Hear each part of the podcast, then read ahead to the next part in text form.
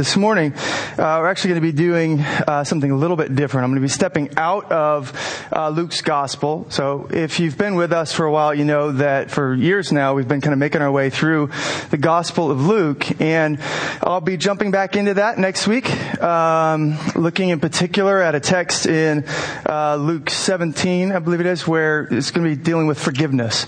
Uh, I'm excited. I have a feeling it's going to be pretty powerful, hopefully healing, um, and uh, instructive. But for this morning, we're actually going to be dealing with the subject of parenting and children. Now, before I go any further, I should say, uh, why don't you guys, if you need a Bible, raise your hands because we're a church that likes to build everything that we do off of the Word of God. Um, I'm not, I don't have a text this morning that's governing all of my thoughts, uh, so I don't want to forget to. If you need a Bible, raise your hand, and uh, that way you can follow along as I kind of bring up certain verses here or there as we go. This morning, we're going to be dealing with the subject of parenting and children. And the reason in particular for this is actually we've had uh, a number of new babies born um, to families in this church, and there's more on the way. And I've had some people asking me, hey, uh, are we going to be able to, you know, do like a, what traditionally is called like a, a baby or child dedication? And I've always wanted to uh, kind of get things going in that direction. I always I think it's a good idea, and so I thought, you know what? What might be neat is to just take a Sunday and actually preach a sermon on parenting and how, you know, this idea of, of baby dedication and, and, other things, as you'll see, kind of fit into that. Um, and actually, at the end of this uh, sermon, we have a few families that uh, are going to be taking that kind of formal step here with us. Um, so let me, to try to set us up uh, for where we're going this morning, let me first say something up front about uh, what we are calling this formal step that parents can take before God uh, with their kids. Um, you may have noticed, if you've seen kind of how we've been running the communication about it, that we don't just call it a, a baby dedication. We're not just calling it a child dedication. We're calling it a parent commissioning. We're calling it both a baby dedication and a parent commissioning, I should say. I, I, I see these two as um, essentially two sides of the same coin, and I'll explain a little bit further what I mean. Um, churches often speak of baby dedications. Maybe you've been a part of a service where you've seen that service or two where you've seen people kind of bring up their children and dedicate them to the Lord, and you kind of thought, "Oh, that sounds good, uh, looks nice."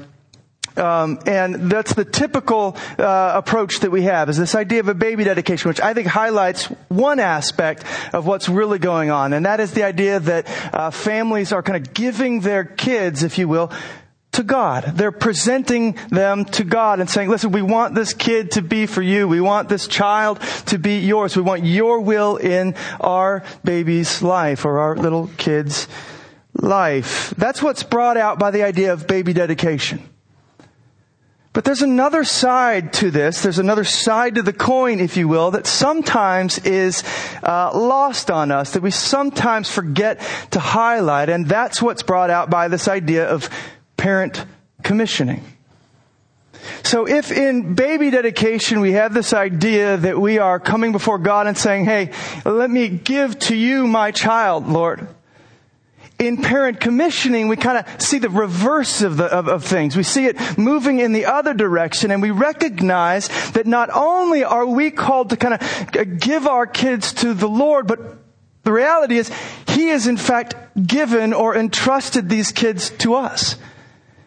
That with every kid comes a call, comes a commission from God to the parents to pursue them, care for them, provide for them, protect them, and so many other things as we'll see. That there is in fact a calling, a commission whenever a child is born into a family that, that lands on the parents. So it's not just, I give to you, but it's also, man, he is giving to us. He is entrusting to us and you feel something of the weight of it. And actually one of the first steps in really living out that commission is to give your child back to Him. Say, Your will, not mine, be done in this kid's life. But more on that later, let me at least tell you what we're going to be doing. Now, I apologize. Usually I have a handout for you all to kind of follow, uh, but things got a little too uh, behind last night and I couldn't do it. Um, but uh, as always, the manuscript and things are, is available online even now. So you may pull out your smartphone and get on Facebook, or you can pull out your smartphone, go to mercyhillchurch.org, and uh, actually download some of the notes I, I have here this morning so that you can follow along if you're more, if that's kind of more the way your, your learning works. Uh, but the first thing that we're going to be looking at this morning is uh, I want to come at this question: What is parenting? What is parenting? In other words, what am I as a parent called to? What does it mean to be a parent? And then the second thing that we're going to kind of jump out on in the last minute of this sermon is just we're going to ask the question: So, what are we saying when we when we uh, commission parents, when we uh, dedicate our children in the way that we will do at the end of the service? What are we saying? What exactly is happening? I'm going to spend all my time on that first question and just kind of land the plane in the last minute on that second question. Um, my hope is I, am aware. Um, in fact, I was praying in the back about it. That you know there are people who uh, have different mixed you know experiences with kids. Maybe some of you feel like this may be irrelevant this morning. Oh, I don't I don't have kids. I'm I'm single, or maybe I'm married without kids, or maybe I've already done the kid thing and I've graduated to, to grandparent. You know and I hope and pray that you will find that God will meet you wherever uh, you are in this journey, and, and, and, you will find grace. You will find something encouraging from what we're looking at this morning. So I'd actually like to begin here before I dive in um, with some prayer. Would you pray with me? God, we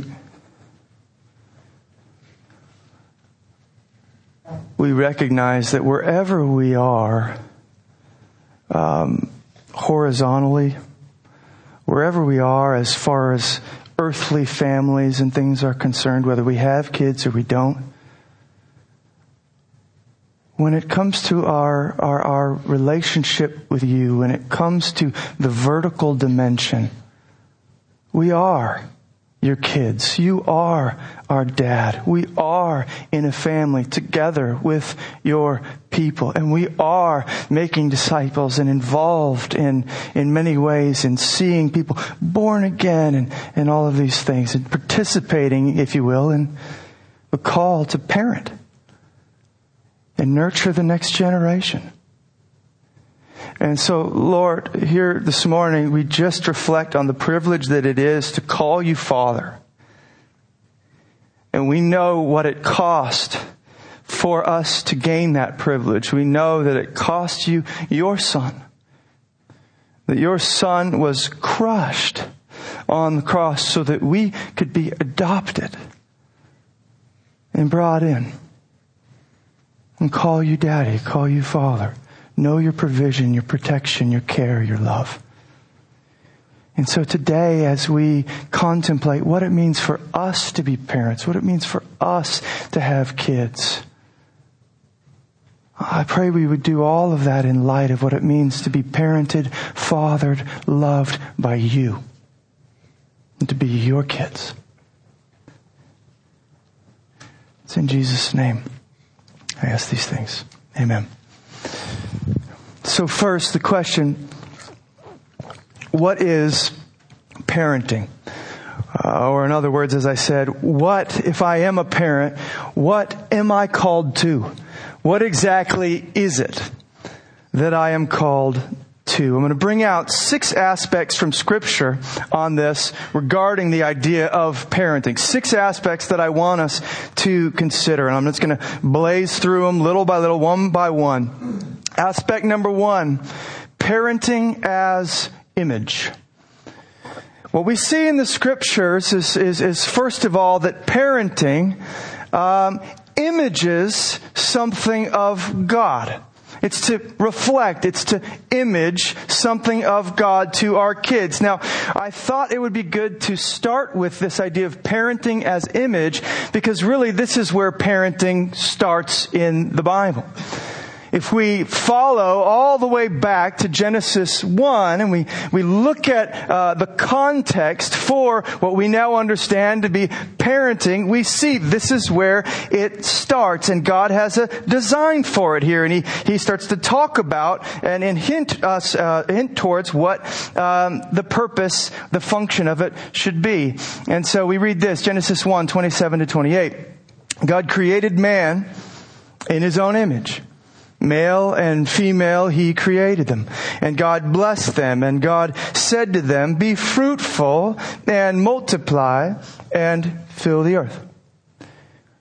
So, even if you don't have a church background, you've probably heard uh, that text read. You may be familiar with this idea, but there you have, right uh, in that last phrase, the idea of parenting, the idea of, of, of bearing fruit, multiplying, filling the earth. That's just saying, have babies, make kids, fill the earth with other image bearers of God. And when we look at that as the beginning of parenting and then we follow kind of what's the context of this, it's interesting to note, isn't it, that uh, this parenting idea emerges within the context of God talking about men and women made in His image. That He makes us in His, in His image, male and female, and then He says, now go, bear fruit, multiply, fill. Now there's a lot that we could do with that idea, but what I wanted to bring out here is, is this with regard to parenting. I think what we see in light of the context is that parents, one of their chief duties ought to be to reflect. That's what this idea of being made in the image of God is. It's to reflect who He is in all the earth, to, like a mirror, kind of showcase His glory through our own lives. So I think that one of the first things parents are called to do is just that to their kids. To showcase or reflect or image all that God is to them. In other words, parents are to be living metaphors putting the glory of God on daily display before their kids. Children ought to see in mom and daddy's life something of what they read of God in the Bible. I mean, this is why God would call himself Father. And in other places, he uses the metaphor of a nurturing mother to describe his own activity towards us. He's saying, listen, it's, it's not that he's retroactively pointing at, you know, like, how do I describe what I'm like? You know, I'm kind of like a dad. I'm kind of like a mom. No, he created moms and dads because that's what he's like. Does it make sense? He comes first and he says, you take my image and go and, and showcase that, reflect that. And so one of the callings of a parent is to reflect, to image who he is to our kids. And so that means God loves. Therefore, mom and dad, in a reflecting sort of way, should also love, care for their child. Or because God provides, therefore mom and dad in a reflecting sort of way should also provide for their child. Or because God protects, Mom and dad should, should, should image and reflect something of that. Or because God lovingly uh, disciplines at times his own children. Well, mom and dad ought to reflect something of that because God instructs and he guides and he counsels. Mom and dad should reflect something of that because God graciously sacrifices himself for us lays his life down for us on the cross, mom and dad should reflect something to their children of that. Parenting as image. Now, I certainly can't go chapter verse, uh, chapter and verse on all of those points, but I could if I had time. I could take you to uh, a number of places where God says, because I am this way, parents, you need to be this way. But I don't have time for that. I will at least say this about that last idea of sacrifice, because God graciously sacrifices, so ought parents for their kids. Now, I want to say a few things on this, because I think sometimes we get mixed up when it comes to parenting. Uh, if you come into parenting thinking that your child will fill you up that you will some, that, that they will somehow uh, complete you. Um, the reality is that parents know this probably by now that you will be sorely disappointed that uh, you will be let down, that in fact you will probably make a mess of things because you were hoping for something from your kid that they're not able to provide. In fact, it's the reverse call on a parent. It's not that our kids are going to fill us up, although will they bring joy? We'll talk about this in a moment. Yes, they certainly will. But the call here is not, hey kid, you fill me up. It's parent, you pour your life out. And this is how the gospel works. This is how the kingdom of God works. We find our lives when we lose it for Jesus' sake and the sake of others. So there's going to be this paradoxical joy that we find as we parents lay our lives down for our kids. It's going to be a sacrifice. That's part of what we will reflect. Now, if I could just tell you a few stories for a moment because I just think this is uh, somewhat funny how it plays out in reality, and it's hard. but uh, I I um, received a text from my mom uh, a few maybe it was a few weeks ago, and she was telling us that my cousin, uh, one of my cousins, is now pregnant for the first time, and uh, you know we all kind of shot back text, oh that's awesome, we're so excited, and then my brother-in-law, man, I, I love this guy, he texts in, and, and, and this is what he, he said. He said. Um, Shall we tell them to write a goodbye letter to sleep now or later? Little smiley face. And I just thought, isn't that, isn't that it? I mean, when, when you come into parenting, you, you kind of maybe don't have any idea what it's going to cost you. But he's got four boys of his own now, and he's just going, listen, should we tell them they're never going to sleep again, or just kind of let that break on them slowly as they, you know, get, get into this thing? And uh, that's one of the things that we come to realize is parenting, you're going to sacrifice. You're going to lay down your lives for kids, and it's not just sleep. Um, I hear people talk about hobbies. Well, I got three kids. I don't even remember what a hobby is. I guess it's that thing that you do when you have like all the spare time that you kind of like, well, what do I really just enjoy doing? you go out and you do it regularly with a bunch of other people. I don't even know what a hobby is right now. I got a seven year old, a six year old, and a two year old who tears my house apart every day. You sacrifice things like hobbies. You lay down things like your travel plans. You, you, you lay down things like money and, and your time.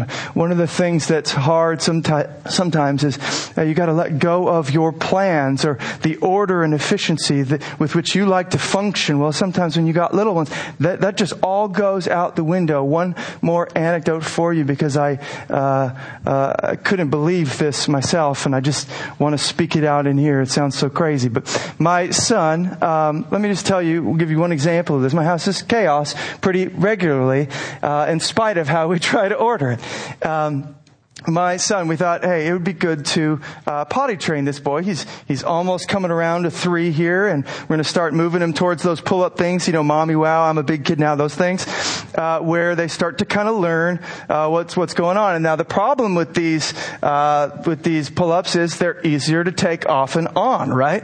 And we should have maybe thought, okay, this could go bad, knowing my son, but we didn't. We thought, okay, no, we'll give this a shot, and we put him in one of these things before bed, and usually we all wake wake up earlier than him and he's kind of sleeping in, um, and we're out in the family room or whatever. And usually we'll kind of start to hear him slowly warm up to the day and he'll start singing or talking and then we know, okay, it's time to come in and grab him.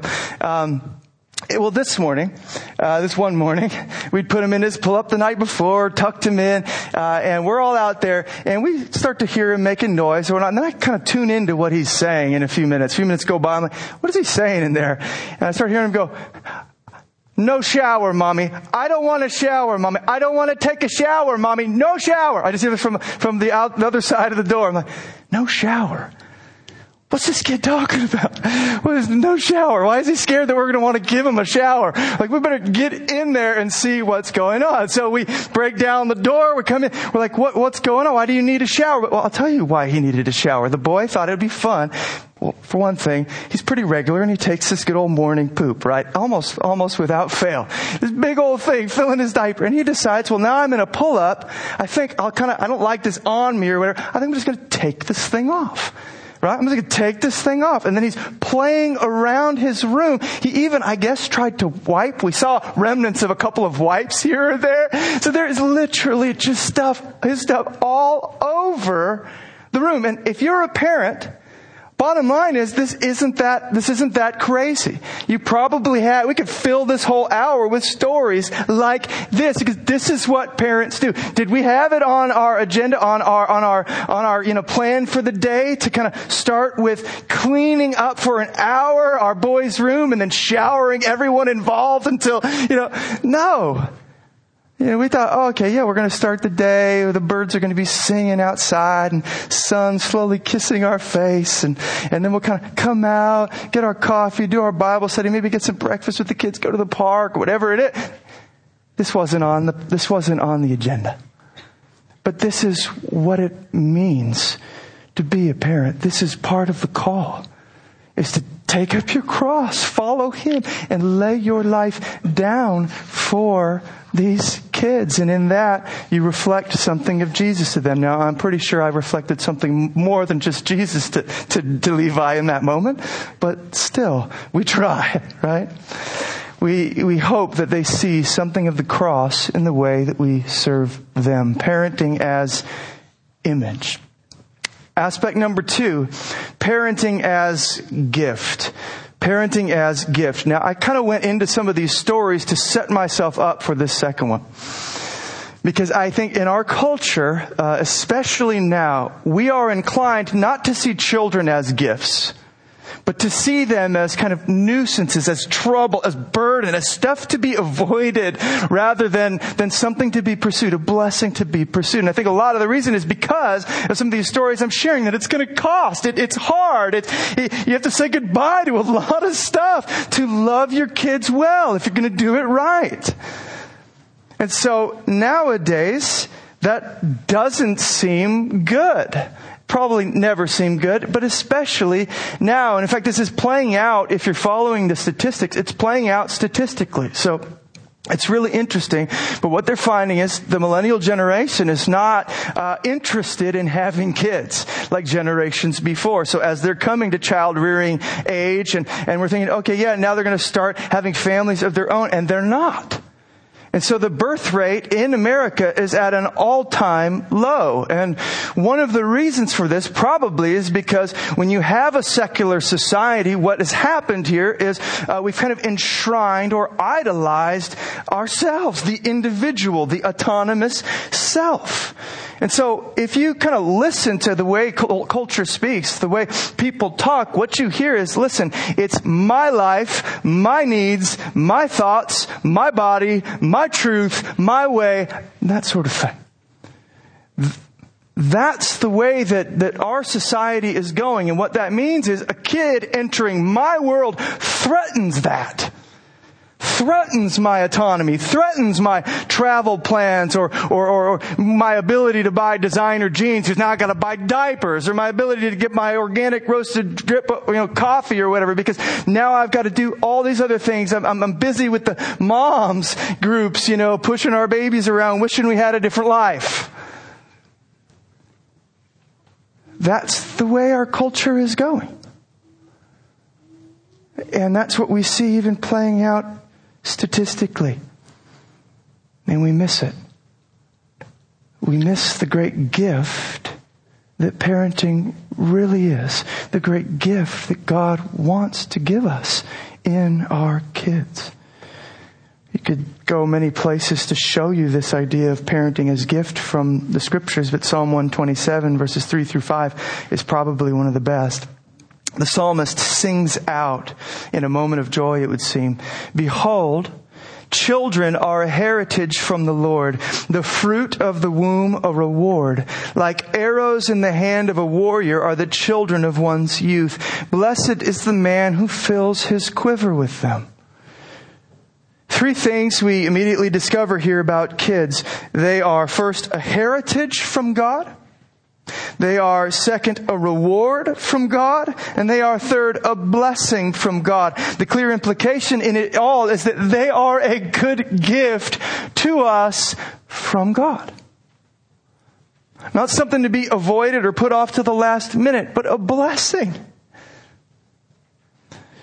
Now, if you have kids, you know the sort of mixed up nature of all of this. You get it. There, there's this, there's this stuff where, man, you feel more exhausted than you ever have, both physically, emotionally, whatever.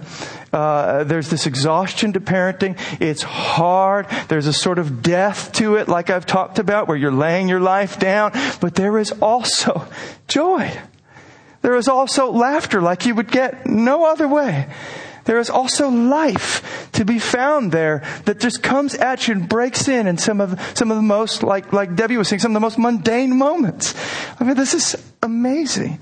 And, and so you'll experience some of these mixed up emotions. And I, if you've been a parent, if you are a parent, you'll, you'll know what I'm talking about here.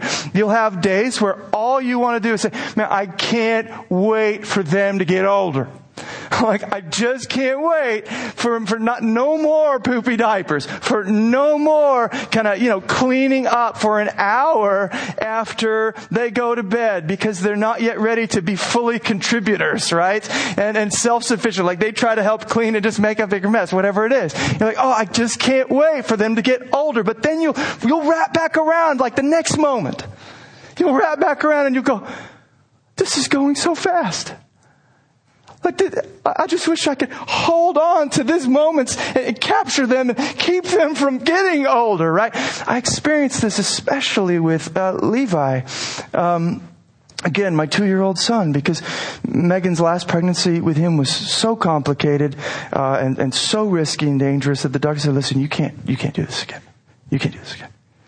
Um, and so I know Levi is our last child at least our last biological child. And I'll tell you, knowing that, watching every little milestone, everything, it just like hits me in a different way. Like I even started crying when Megan was was was done breastfeeding. I don't, you know, I'm the dude. Like, what? I'm, but I'm like, she's weaning, and I'm crying. I'm crying because I'm just like, man, this is crazy. Like, I wish we could slow this down a bit. I love babies. You know, that's on my good days. I'm, sick of babies. Gosh, I just want to like go to bed and know I can get seven hours of uninterrupted sleep. But you know, you have those other days that, gosh, that's the last, you know, first word and, and first step and, and that's the last crawl. And, you know, like last time we get to celebrate that. That's so special. It's so amazing. It's so life giving in, in, in ways that you just can't explain. It's a gift. It's a gift to us from God. So parenting as image, parenting as gift. Now, coming off of this one, now again, we have this idea of parenting as stewardship. Let me try to set up this one um, uh, with a with a sort of a, an illustration. Parenting is stewardship. I don't know how many of you are um, familiar with the idea of regifting. okay, uh, it's basically where you get a gift that I think you're not super stoked on, you're not all that you know jazzed about, and so you know maybe a good place to to regift would be like a white elephant exchange when it's just kind of a joke, anyways. But but there are, are folks who will kind of I didn't like that. Uh, someone else might. So what I'll do is you know wrap it up, put a bow on it you know, I didn't even take it out of the package and just hand it on, right? Hand it on down the line. Give it to someone else. Now, that is never really probably a good idea. It's especially not a good idea to regift uh, something to the very person who originally gave it to you, right? Like that would just make for a horribly awkward Christmas morning if uh, your sister or whatever opens up the gift. Isn't this isn't this the polka dot PJs I gave you last year for Christmas? You're like, oh, whoops, yes. I thought you would enjoy it. They're so nice. They're so soft and snuggly. I thought you would enjoy it. You know, that's not a good idea. But the interesting thing when it comes to parenting, when it comes to kids, is that regifting, if you will, our kids back to God, the one who gave them to us in the first place, is actually one of the most important things we can do. It's actually one of the most important steps we almost daily need to take with them. To say, listen, God, thank you for this gift. Thank you for entrusting these kids to me. Now, I just want to give them back to you. I don't trust the way I'm going to plan and lead and, and, and, and, and, all my dreams and desires for them. I, I, I want them to be yours. I want your will, not mine, to be done in their lives. This is the idea really of stewardship. It's the idea that our kids are really ultimately His before they are ever ours. That they've been entrusted to us, but they don't belong to us in the ultimate sense, if that makes sense to you. They're His, and so we, we offer them back. Now this is the idea really I think that stands behind um, um, what we usually think of in terms of baby dedications, child dedications, that sort of a thing. We think of it along these lines of kind of presenting the child back to God. That's great. This is the idea of stewardship, and really we do see this concept come out uh, time and again in the scriptures. And I wanted to show you some of the stuff that stands behind this. Um, we see it first in, in for example, uh, Exodus 13 verse 2, where God God calls the, the, the families, the people there in Israel to consecrate uh, their firstborn sons to Him. He said, listen, they belong to me. consecrate them to me. Um, deliver them, dedicate them, present them to me. We see this continue to play out um, in places like 1 Samuel 1, 27 and 28, where Hannah, uh, this woman, could not get uh, pregnant. And she prays and prays and prays, and God gifts her with Samuel, a child. And she says, man, you know what? I, I, I want to give this child into the service of the Lord. Like in this case, it was literally. She said, listen, I want you to stay here in the temple and it was at Shiloh and, and, and I want you to serve here in, the, in, in, in God's courts. Serve Him. I, I, I give my child to the Lord. Um, we remember this sort of thing playing out in Jesus' own life, where Luke 2.22, we read that Mary and Joseph take him as a baby up to Jerusalem to present him to the Lord. The idea is remembering. It's the same sort of idea, honestly. If I, I don't know why this idea comes to my mind, but you know, stopping to pray before a meal.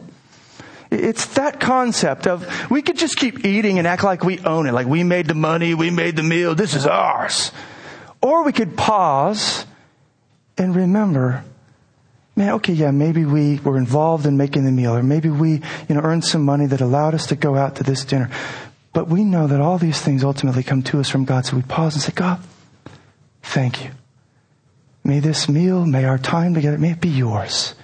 Because we know everything we have comes from you. It's that, that's the concept that's going on here with this idea of parenting as uh, stewardship. We see it perhaps even um, further uh, later on in the New Testament, Luke 18 verse 15, which we'll come to soon enough, and as we move through Luke's gospel, where w- what we see there is these parents are just wanting their infants to kind of be handled by Jesus and for him perhaps to bless or, or, or pray for them. And that's really the concept that, that we have when we talk about uh, baby dedications. Listen, I just want to get my kids into the hands of the Lord. I just want, I, I want you to have your way with my children. I, I want to get out of the way and learn to partner with you, God, as you are, are um, are going to minister to and, and, and raise up this child. Now, if you let the idea of stewardship sink in, I, I think you'll find it's, it's really going to challenge us. It's really going to kind of get at your heart at times. It comes after, I think, the idolatry uh, that we often make of our parenting. All right. When we think about stewardship and handing it back, uh, it, it, confronts the idolatry that we often have, which is where we, we kind of say, listen, I got my plans for my family, for my kids. I got my dreams. Uh, this is what I think they should be and do. This is what we need them to be and do for me to feel like a successful parent. I'm going to make sure they get this and that. This is the plan. This is where we're headed. There's this tendency to kind of wrap our fingers around our kids and, and put them onto the trajectory we think they should be on instead of let them go and say, God, oh, I'm here. I want to partner with you, but it's your, your will, not mine, that needs to win out. We've probably all seen that guy on the sidelines of like his kid's basketball game, right? You see the guy, he's like, he's like, you know, knocking over chairs, yelling at the ref. He, he wants his kid to, you know, win. He's, he, that was a foul. He's, he's going all crazy for his boy. Well, his boy's like five playing at the YMCA. His boy doesn't care. His boy's heart is set on like the snow cone that he gets after the game with his friends. He doesn't care if they called the foul, if he made the shot. He just is there to play. But the dad has this idea that his boy, because, because I play, I played NCAA ball. I mean, that's what I did. Son, you got, he's on it. He's got this idea. It's not about his boy. Certainly not about God. It's about him. And it, it, it makes a mess of the parenting thing when we come at it like that, when we don't have open hands before God, when we don't daily surrender and treat our parenting as stewardship. It might not be. You don't might not care if your kid is an athlete. Maybe, uh, let me just fill it out because we're all going to struggle with this.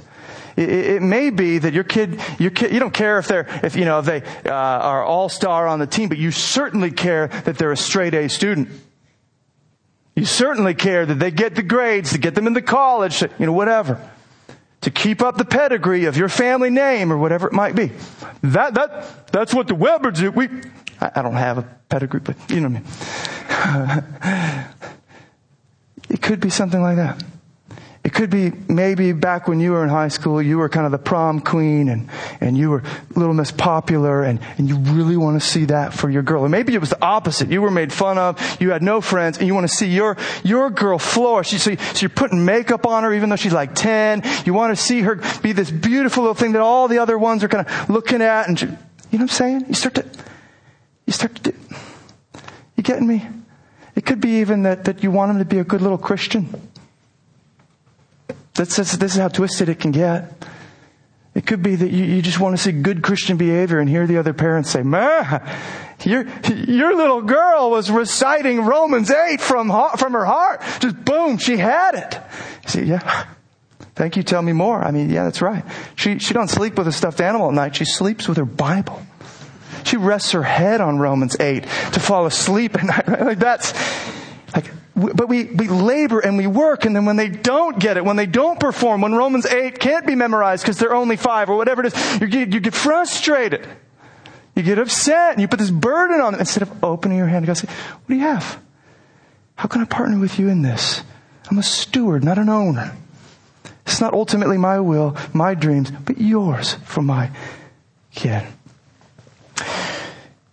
All right. Now, aspect number four, parenting as mission. So we've seen uh, parenting as image, parenting as gift, parenting as steward, now parenting as mission. And this really moves us into the next aspect, um, um, or, or, I'm sorry, this last one that we looked at really kind of moves us into this next one of, of mission.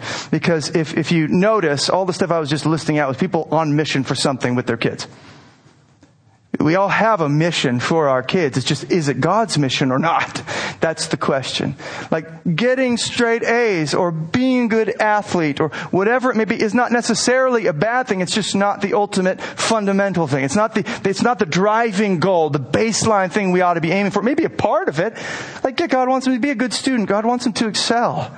But there's some other deeper mission that God wants us to be on with our kids, uh, whether they're an all-star athlete or stellar student, all that is secondary to God's desire that they come into a life-altering, life-transforming, soul-saving relationship with Jesus Christ.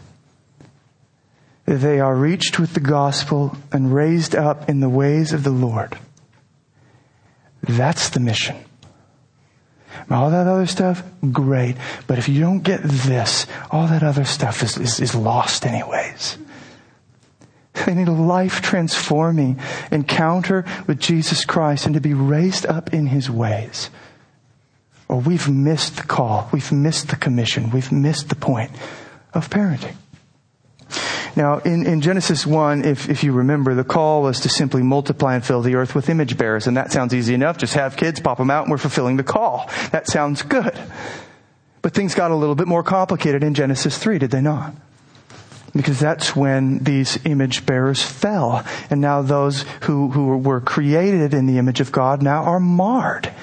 And now there's sin, and now there's yuck that comes out natively from our hearts from the beginning. We are born now selfish, twisted little sinners, not God exalters and other lovers. No way. It's, it's, it's the enshrinement of self from day one. And again, if you're a parent, you, do, you don't need much proof on this because you've heard it said probably time and time again. You don't have to teach your kids how to say no. I don't have to teach Levi how to, how to dig his heels into the ground, look at me like he wants to fight, puff off his chest, and, and kind of purse his lips when I tell him it's time to put away the toys or it's time to take a shower. No, I don't have to teach him that. I do have to teach him to say, why yes, daddy, that would be my pleasure. You know, that doesn't come naturally to our kids, right? Obedience, love, uh, humility, those things are not native in the human heart. And so therefore what we come to find is that we have a mission on our hands. Uh, one way that you could look at it is the idea of like gardening, okay? Where, you know, before the fall, Genesis 1, we have this idea that, that, that fruit and stuff just kind of started coming out with minimal cultivation and whatnot. And, and it was just life as it ought to be. But then after the fall, what was happening in the spiritual dimension was projected into the creation. And, and, and all of a sudden now he says, listen, you can still get fruit, but it's going to be by the sweat of your brow and the breaking of your back. And if you want to step back and just kind of let the ground produce, what you'll get is thorns. And that's the very thing we see when it comes to our kids that it's going to require work that if we if we don't cultivate them in the gospel if we are not instructing them in the ways of Christ then they're going to get lost in the weeds and thorns that's what's going to come out that's what's going to win over this is the sort of thing that uh, a guy by the name of Chap Bettis is referring to in, in his book, The Disciple Making Parent, um, which consequently I'm going to give to the parents who are um, taking part in the commission dedication this morning. But he writes this, to realize our child's need for the gospel, we must start by realizing his true state. The Bible makes it clear that my little bundle of joy, the light of my life, is both made in the image of God and filled with a rebellious heart. He is given the special advantage of being born into a family that names the name of God, but he is also born with a heart bent toward evil.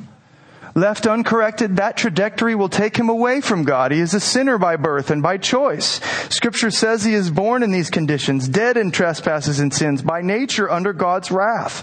With a heart that loves darkness and hates light. With a heart that is inclined to evil from childhood, on the road to destruction and hell. Now he puts scripture on all of these things he's saying in case you're going, that doesn't sound nice. Well, it, it, it's God's view of things. If you want some of those references, I can give them to you. But again, he's setting up why our kids are a mission field. J.C. Ryle, he goes on to quote, J.C. Ryle elaborates with this countercultural declaration. the, the fairest child who has entered life this year and become the sunbeam of a family is not, as his mother perhaps fondly calls him, a little angel or a little innocent, but rather a little sinner. Alas, as that infant boy or girl lies smiling and crowing in its cradle. I don't know what crowing is. That little creature, he calls it a creature, which is great, de- Levi is definitely a creature. Uh, in its heart, the seeds of every kind of wickedness.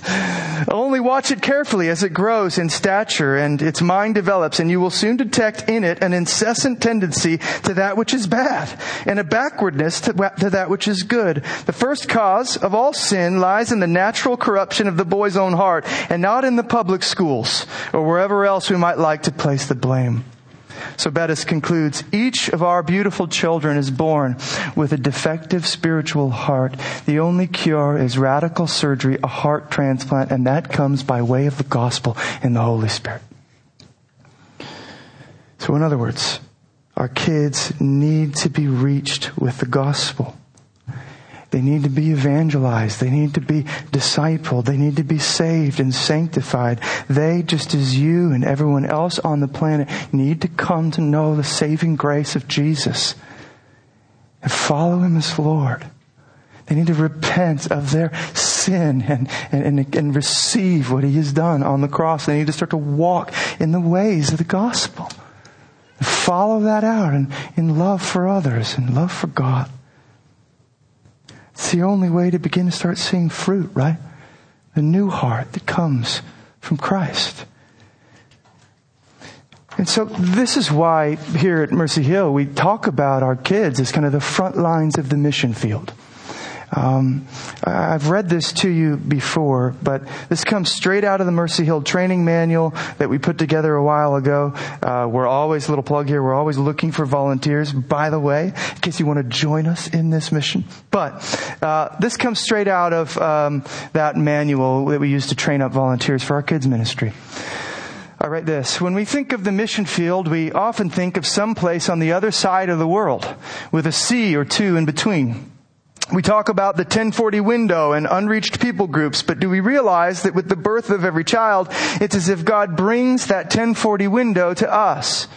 We take an unreached person home with us from the hospital, wrapped warmly in a blanket and strapped tightly in a car seat.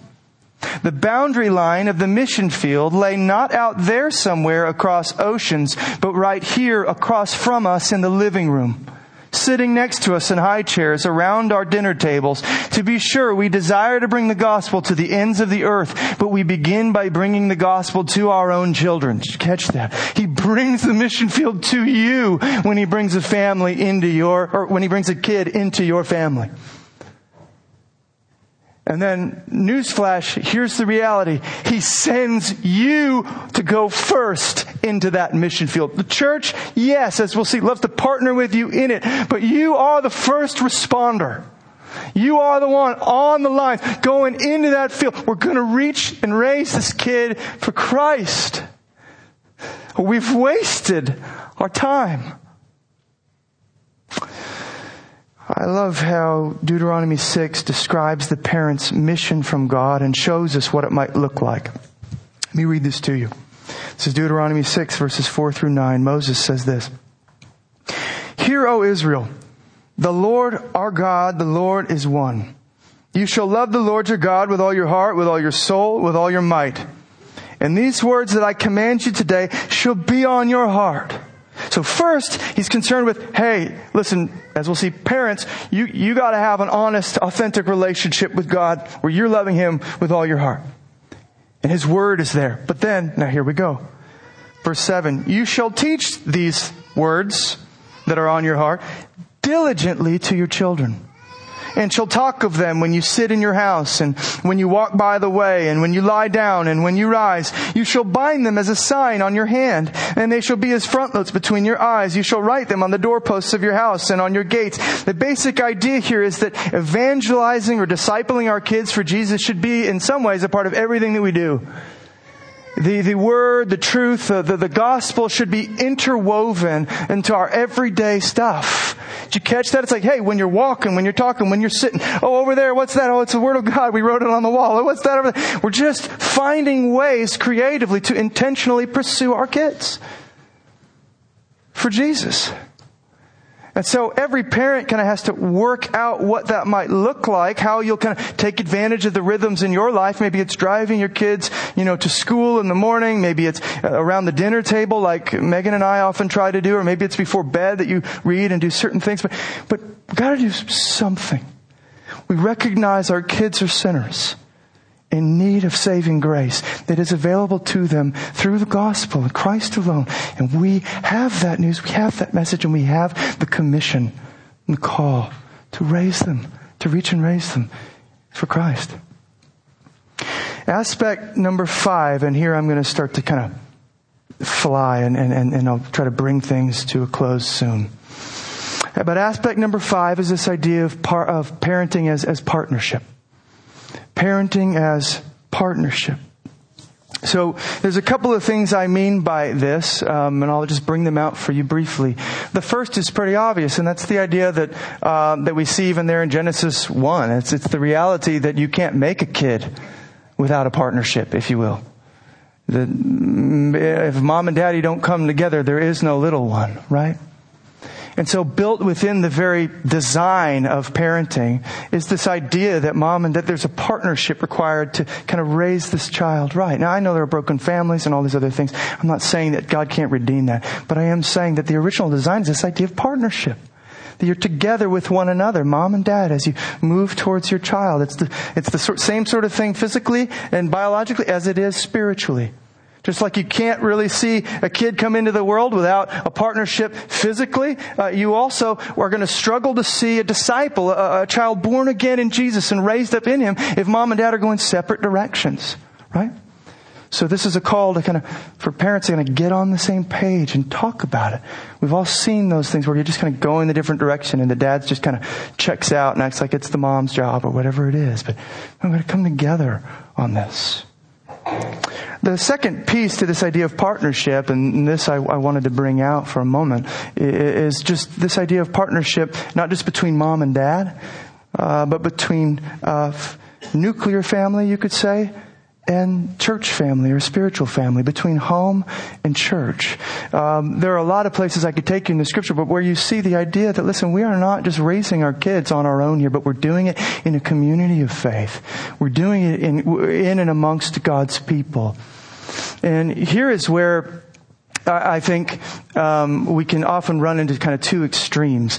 You, you, have those people who maybe think, listen, I'll take it on my own. I kind of want to keep the church at a distance. They hurt me. They say weird things about my parenting sometimes. They have these different ideas. I don't like that. I can handle this discipleship thing all on my own. Is it going to shut off and go that way? It's just, just us here. But then you have the other side where parents treat the church as if they're the ones who are the first responders. They're the ones who are supposed to do all the work of reaching my kid for Jesus. When instead there's supposed to be this synergy. There's supposed to be this partnership that the church enters into with the family to support and care. And, and here's where, if I could, I know, and I said it I think at the beginning, that maybe some of us are like, man, a sermon on parenting, listen, I'm not a parent, or I, I was a parent a long time ago, or I'm single, or I, am married but I don't have kids, and this just is already going to feel irrelevant to me from the beginning. Well, here is where all of a sudden, God taps you on the back and says, wait a minute, there is a role for you to play. Get in the game here. We, you, you, you are a part of the family of God. You're not a subclass citizen, a, a, a second level kind of, you know, second string sort of player here. No, no, no, no. I mean, if that's the case, then we'd have to throw Jesus and Paul out as well, because they both were single and didn't have any quote unquote biological kids, right? But there's a, there's a spiritual family here, and what we start to realize is that, man, parenting is a community project. And again, that doesn't mean that now, okay, your job is to kind of come in and parent over the biological parents. I don't mean that, but I do mean your job is to support, our job as a church is to support and care and nurture and pray for those parents and those kids and do what we can to see them reach for Jesus, right? Like you bring different things to the table depending on where you're at in life. Maybe you are single and you got a little bit more time, and then you see mom and dad who are just dying over here, and you maybe you can babysit. You want to you want to help in that way, or maybe you want to disciple their their junior higher who's going off the rails, and you're like a cool college kid, and he might think that you are neat. That would be huge. That would bless the heck out of those parents if you approach. Say, hey, can I like read a book with? you? Would he be interested? Whatever you know. Or maybe you're well beyond the years of parenting. Well, now all of a sudden, perhaps you have wisdom because you've done it. It's not time to check out. Hey, I did my kid thing. I don't have any more life. Uh, it's time to start entering it. Hey, How are the young parents doing? What's going on? So we're in this together. There's a partnership. You, feel, you feeling me? You're not feeling me. You, you guys with me? I feel like Ian when he asked to get a welcome in the beginning. Yeah, okay, all right. I am, I promise, about to end, and this is this is the, the, the last aspect that I wanted to bring out. Um, aspect number six parenting as plea. P L E A. Do you know what plea means? It means this. God, help me. I don't know what I'm doing. I am not sufficient for this call. I, I don't know left from right here. I need you. See, I'm aware I began this thing with parenting as image, and I'm saying, hey, parents, be living metaphors to your kids of the glory of God as you lay your life down for them. And you're going, well, good night. I better leave. I better make my way to the door now because I don't belong here. They are getting a whole lot of other messages, not just Jesus and His glory. and I know that. And we're there with you. And that's why parenting is also a plea. It's, it's crying out for God's grace. It brings us to the end of ourself and, and the place where He can begin. You remember what He says to Paul, right? My grace is sufficient for you. My strength is made perfect in your weakness. And as we just go, I don't know. I screwed up again. I raised my voice. I did the, you know, God help me. And He's there. And we encounter the gospel afresh in those moments. That is the way that we then begin to reflect the gospel in all its glory once again to our kids.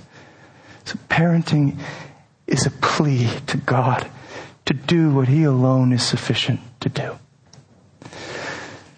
Now, the second thing I said I was going to do as I was landing the plane is just simply come off of all this and ask, okay, what are we saying when we do a, a, child dedication or a parent commissioning? What is being said? What is the parent involved in this saying? And I, am just going to draw from those six aspects I just said. And I, I think it's essentially expressing your commitment, desire to, to walk that out. So here's what I'd say. If parenting is image, then in these moments, as we kind of do dedication or commissionings, the parents are expressing their commitment to try to reflect the glory of God to their child. If parenting is gift, then in these moments, parents are expressing their commitment to celebrate their child and receive them with gratitude as the gift from God that they truly are. If parenting is stewardship, then in these moments, parents are expressing their commitment to daily surrender their child and seek God's will for their life, not their own. If parenting is mission, then in these moments, parents are expressing their commitment to bring the gospel to their kids and see them reached and raised up for Christ. If parenting is partnership, then in these moments, parents are expressing their commitment to working together with one another and with their church family in pursuing this mission. And finally, if parenting is plea, then in these moments, parents are expressing the fact that they can't do this without God's grace and spirit. They too need the gospel they are called to proclaim. Let's pray. God, we all, in one way or another, want to plead with you in these moments for grace. We need you. I know some come in and, and parenting seems like the last thing on their mind, but I pray you meet them with their grace, with, with your grace. As they cry out, even in these moments as we sing. God, I know that for some of us, parenting is actually the first thing on our mind. It's the thing we're worried about, the thing keeping us up at night. God, I pray as we plead with you, God, bring grace. Let us encounter, as I prayed in the beginning, the Father. See, the, the thing that we realize uh, is that the parents in this room all need to be parented too. We need the mercy and grace of our dad. We need your instruction. We need your, your guidance. We need your encouragement. We need your provision, your protection. We, the parents, need our Father. And we know that all we need in grace, you abundantly supply in Christ. So thank you and help us, we pray. Amen.